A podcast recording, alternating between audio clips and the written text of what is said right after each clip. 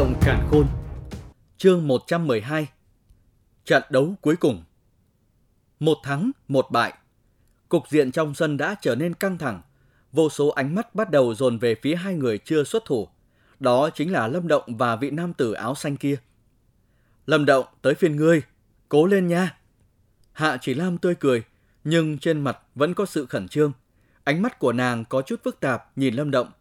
Nếu như Lâm Động thua trận này Vậy thì Vạn Kim Tương Hội đã vô duyên với Đan Tiên Trì rồi. Lâm Động môi khẽ mím môi. Ánh mắt của hắn không chớp, nhìn về phía nam tử bình tĩnh, có diện mạo phổ thông kia, nhẹ giọng nói. Ta sẽ cố gắng hết sức. Thực lực của tên kia chắc chỉ tương đương với Tống Thanh mà thôi. Với bản lĩnh đánh bại Tống Thanh của ngươi, muốn thắng cũng không khó. Hạ chỉ Lam thấp giọng nói. Có lẽ vậy. Lâm Động từ chối cho ý kiến. Hắn luôn luôn nghĩ người nào nhìn bình thường thì bản lĩnh sẽ không đơn giản. Lần tranh đoạt tiên trì này đành phải nhờ vào tiểu hữu vậy. Hạ Vạn Kim nhìn về phía Lâm Động mỉm cười, nói Hạ hội trưởng, tiểu tử sẽ làm hết sức. Lâm Động cũng chắp tay, sau đó không nói thêm gì nữa, chậm rãi đi vào trong sân. Đồng tố, người mà muội tìm có được không? Nhìn bóng lưng Lâm Động, Hạ Vạn Kim nhíu mày, thấp giọng dò hỏi muội nên hiểu là đan tiên trì quan trọng như thế nào với chúng ta. Nếu vạn kim thương hội chúng ta có được đan tiên trì, thì trong vòng 2 năm, chỉ Lam có thể đột phá tới nguyên đan cảnh khác, thậm chí còn thừa năng lượng để bồi dưỡng mấy vị nguyên đan cảnh. Việc này khiến cho thực lực của vạn kim thương hội chúng ta tăng lên rất nhiều. Bản lĩnh của hắn hơn Tống Thanh. Đồng tố cười nhạt, nhưng mà nàng cũng không hiểu bản lĩnh thực sự của người này, cho nên không dám nói nhiều. Mong là như vậy. Đối với tình hình của cô em gái vợ này, Hạ Vạn Kim hiểu rất rõ. Chỉ có thể bất đắc dĩ gật đầu. Đã tới lúc này rồi, còn biết làm gì hơn. Sau khi Lâm Động đi vào trong sân, không ít người của huyết lang bang đưa mắt nhìn hắn. Những ánh mắt này đều có chút nghi hoặc, hiển nhiên là bởi vì khuôn mặt này quá mức xa lạ. Ta nhớ lần ứng chiến này là một người khác, hình như là Tống Gia Tống Thanh mới đúng, sao lại đổi thành người này? Ở bên cạnh Nhạc Sơn, một vị lão già gầy gò thấp giọng nói. Muốn đổi thì đổi thôi. Nhạc Sơn tùy ý lắc đầu, sau đó nhìn về phía nam tử áo xám không nói câu gì, cười nói. Khương Lập, tới phiên ngươi. Được. Người được gọi là Khương Lập, khuôn mặt chẳng chút biến đổi, nói. Nhớ kỹ ước định của chúng ta. Ha ha, yên tâm. Nếu như huyết lang bang chúng ta có được đan tiên chỉ này, thì thù lao của ngươi sẽ không ít. Nhạc Sơn cười nói. Nghe vậy, Khương Lập lúc này mới cười, không nhanh không chậm đi vào trong sân.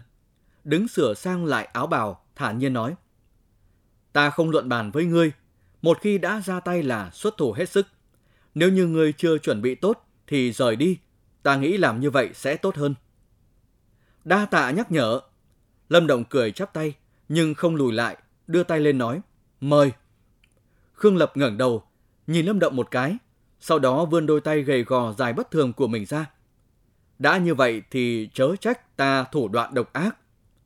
Nghe thấy Khương Lập lầm bầm, Lâm Động vừa định nói thì hai mắt đột nhiên giật giật. Chỉ thấy mấy ngón tay của đối phương như đao phong, xuyên thấu qua không khí, lao tới yết hầu của Lâm Động. Trên ngón tay mảnh khảnh của đối phương, nguyên lực hùng hậu ba ngưng tụ thành một luồng gió nhỏ. Uy lực của một chỉ này, cho dù là sắt thép cũng bị xuyên thủng. Chỉ phong thật ác liệt. Ở ngoài trận, mọi người nhìn thấy thế tấn công của Khương Lập thì không khỏi có chút kinh ngạc. Đối mặt với thế tiến công của Khương Lập, sắc mặt Lâm Động cũng trở nên nghiêm túc. Hai mắt của hắn nhìn chăm chú vào chỉ phong đang tới gần. Khi chỉ còn cách người hắn một xích, thì hắn mới như một con báo đột nhiên xuất thủ. Nguyên lực ngưng tụ ở bàn tay của Lâm Động, sau đó đánh thẳng vào chỉ phong của Khương Lập. Bàn tay của Lâm Động trượt lên, đập vào mu bàn tay của đối phương. Nguyên lực hóa thành xảo kình, hóa giải thế tiến công của Khương Lập. Dựa vào tinh thần lực, hắn có thể cảm nhận được rằng thế tiến công của Khương Lập không chỉ dừng lại ở đó, cho nên hắn chỉ dùng xảo kình đơn giản hóa giải công kích của đối phương. Suy, suy. Nhưng mà Khương Lập đâu phải nhân vật tầm thường. Chiêu đầu tiên bị hóa giải, hắn không lùi bước mà tiến tới. Mười ngón tay như múa, kình phong sắc bén giống như mưa, bao phủ thân hình lâm động. Ba, ba, ba, ba. Thấy thế tiến công của Khương Lập trở nên hung hãn, Lâm Động cũng không tránh né, quyền thức biến đổi, những âm hưởng thanh thúy vang lên liên tiếp. Lâm Động tu luyện thông bối quyền đã tới mức đăng phong tháo cực. Khi đã thi triển thì quyền phong cuồn cuộn, giản dị vô cùng. Thấy quyền phong như vậy, đám người Hạ Vạn Kim đều cảm thấy kinh ngạc. Tuy rằng thông bối quyền chỉ là nhất phẩm võ học phổ thông, nhưng tu luyện tới mức này thì vô cùng ít.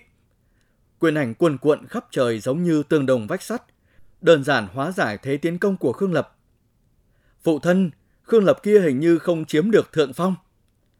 Nhìn thấy tình hình chiến đấu trong sân, Nhạc Phong nhướng mày thấp giọng nói.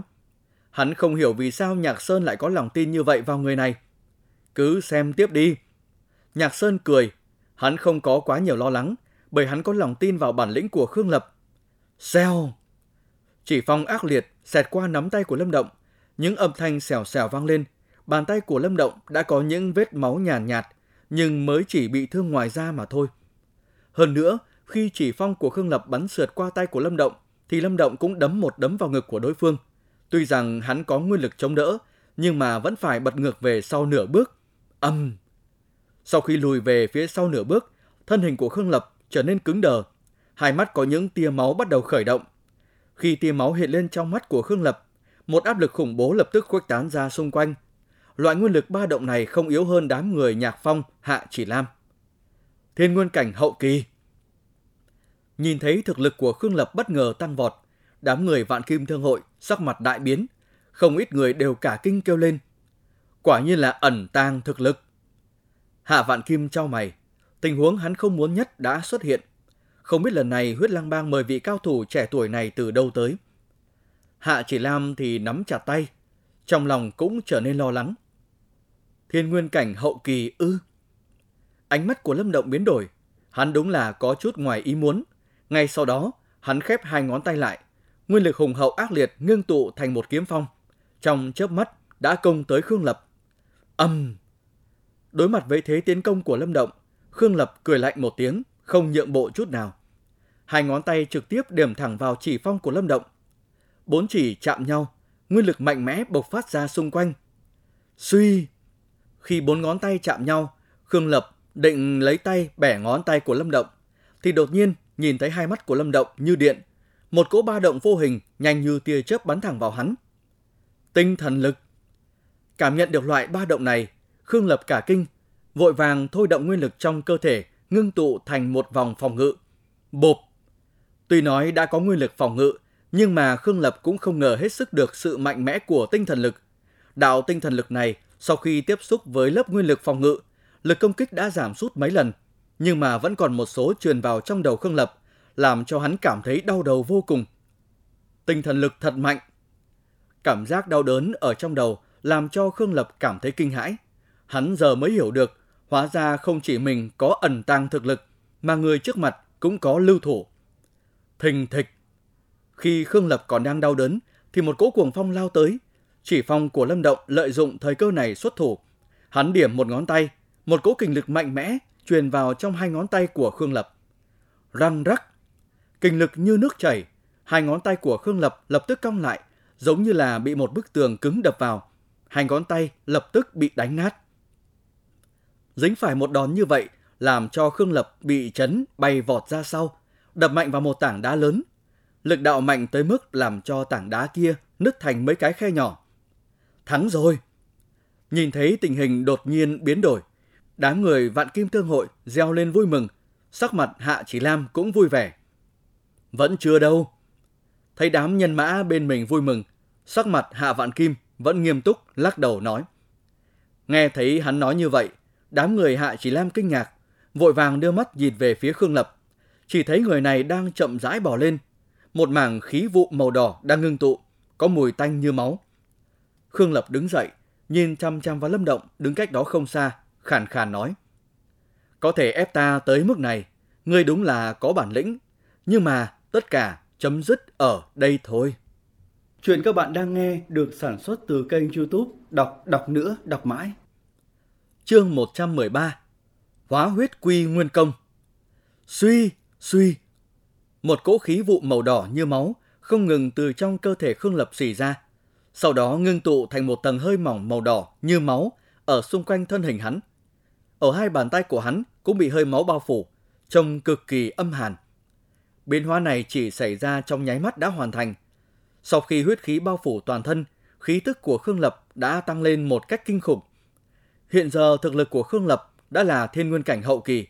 Nếu như tiếp tục tăng lên chính là tiểu nguyên đan cảnh, hai cấp bậc này khác nhau vô cùng lớn.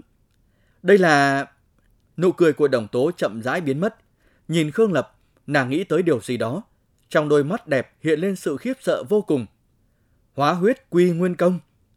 Hạ Vạn Kim đứng ở bên cạnh dùng thanh âm trầm thấp nói. Hóa huyết quy nguyên công. Đám người Hạ Chỉ Lam ngẩn ra. Đây là một loại bí tịch công pháp cực kỳ tàn nhẫn. Phương pháp thi triển này khiến cho máu huyết trong cơ thể bốc hơi, làm cho thực lực tăng trưởng trong một thời gian ngắn. Nhưng mà di chứng của nó cực lớn. Hiện giờ thi triển ít nhất tên Khương Lập này phải nằm nhà tĩnh dưỡng nửa năm mới có thể hoàn toàn khôi phục. Hạ Vạn Kim chậm rãi nói. Vậy thực lực của Khương Lập này có thể tăng tới mức nào? Hạ Chỉ Lam vội vàng nói. Chắc là tiểu nguyên đan cảnh.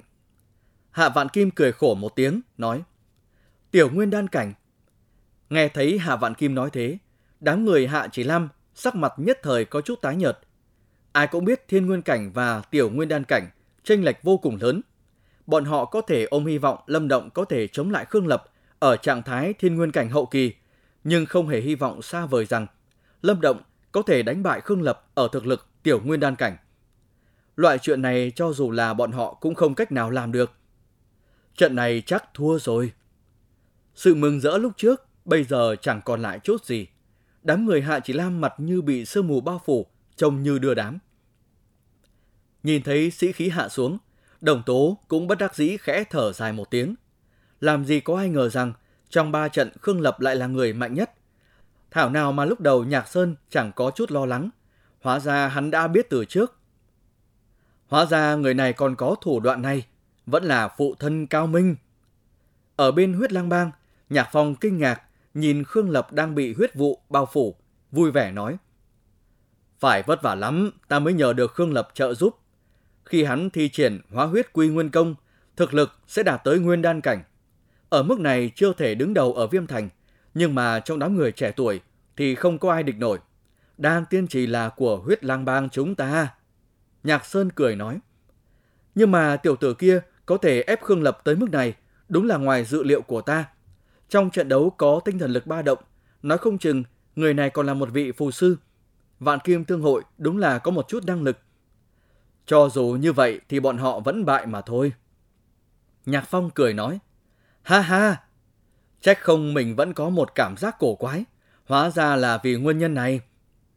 Trong lúc đôi bên đang khiếp sợ vì biến hóa của Khương Lập, Lâm Động cũng kinh ngạc nhíu mày. Đây là lần đầu tiên hắn chứng kiến một người sử dụng một biện pháp hại mình làm cho thực lực trong thời gian ngắn ngủi tăng cao. Tiểu Nguyên đan cảnh, Lâm Động mấp máy môi. Đây chính là lần đầu tiên hắn giao thủ với người có đẳng cấp này. Lần trước ở Thanh Dương Trấn, tuy nói hắn đã giết nhị ấn phù sư cổ ảnh, nhưng mà trận thắng đó là nhờ may mắn. Nếu không nhờ cổ ảnh xuất bản mệnh phù ấn ra ngoài, mà bản mệnh linh phù của Lâm Động lại có chút cổ quái, trực tiếp hấp thu tinh thần lực trong hai quả bản mệnh phù ấn của cổ ảnh, thì kết quả khó mà nói trước được. Nhị ấn phù sư có thể cùng tiểu Cương giả nguyên đan cảnh bình thủ, nhưng mà đây lại là lần đầu tiên Lâm Động giao chiến với một cường giả nguyên đan cảnh. Nhưng mà thời gian tu luyện vừa qua của Lâm Động cũng không phải là bỏ không. Hiện giờ cho dù hắn không sử dụng năng lực hấp thu kỳ dị của bản mệnh phụ ấn, cũng có thể đánh bại cổ ảnh. Cho nên hiện giờ, Lâm Động cũng không kiêng kỵ cường giả tiểu nguyên đan cảnh cho lắm. Có thể ép ta tới bước này, người có chết cũng không hối tiếc. Trong lúc Lâm Động đang suy nghĩ, thân hình của Khương Lập đã bị bao phủ hoàn toàn trong tầng huyết vụ. Đôi mắt đỏ tươi giống như dã thú, nhìn chăm chăm vào Lâm Động. Bị hai con mắt đỏ tươi này nhìn chăm chăm, Lâm Động lập tức cảnh giác. Hắn cảm thấy sự nguy hiểm từ thân hình của Khương Lập. Âm! Trong lúc Khương Lập đang nhìn chăm chăm vào Lâm Động, thì đột nhiên hắn tung một cước, cả người hóa thành một đạo thân ảnh đỏ như máu bay vút lên. Tốc độ này nhanh hơn trước không biết bao nhiêu lần. Nhìn đạo hồng ảnh nhanh chóng tới gần, sắc mặt Lâm Động trở nên nghiêm túc. Bằng vào sự cảm ứng của tinh thần lực, hắn có thể nắm được quỹ tích của Khương Lập, cho nên hắn vội vàng di chuyển sang một bên. Suy! Ngay khi thân hình Lâm Động di chuyển sang bên, một đạo hồng quang xẹt qua chỗ hắn đứng. Một đạo cương khí sắc bén mang theo mùi máu tươi xẹt qua, để lại một cái rãnh sâu trên mặt đất. Hừ! Một kích thất bại, hồng quang trong mắt Khương Lập càng đậm. Huyết vụ cô động lại trong lòng bàn tay, trực tiếp chém ngang. Mục tiêu chính là yết hầu của Lâm Động. Người này ra tay quả nhiên độc ác. Tốc độ công kích của Khương Lập hiển nhiên là nhanh hơn lúc trước rất nhiều. Hồng mang chỉ mới lóe lên đã tới gần yết hầu Lâm Động.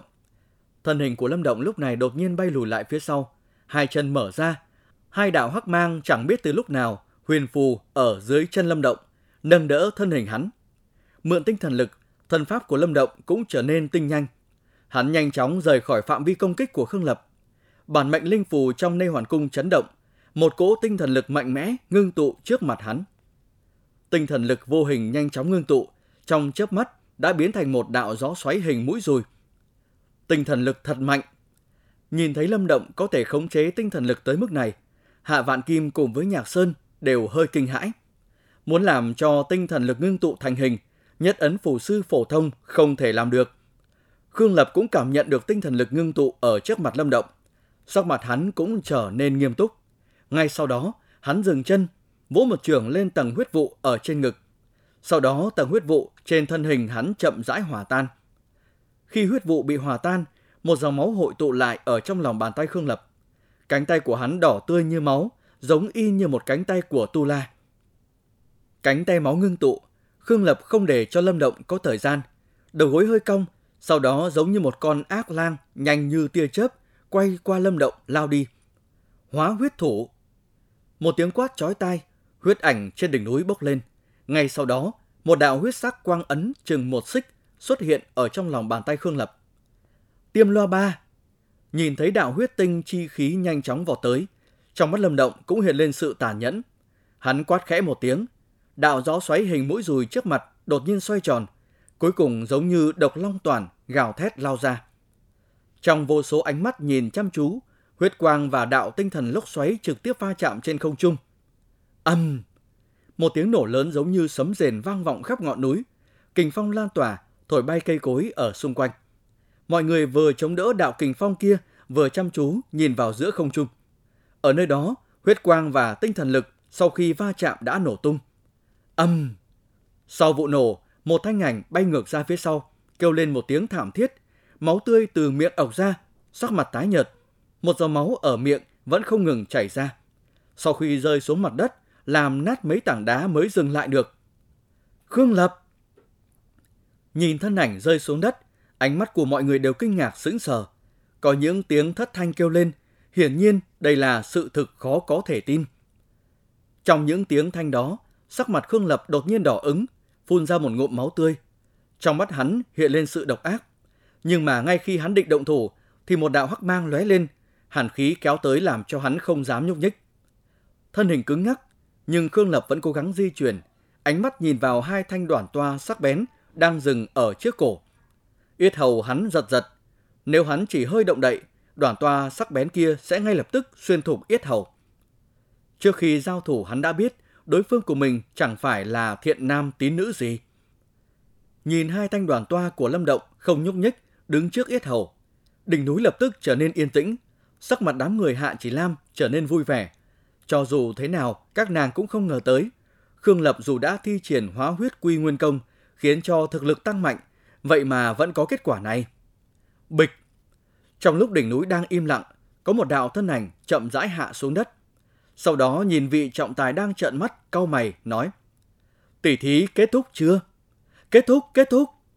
Nghe thấy thanh âm của Lâm Động, vị trọng tài kia vội vàng gật đầu. Trận thứ ba, Vạn Kim Thương Hội thắng.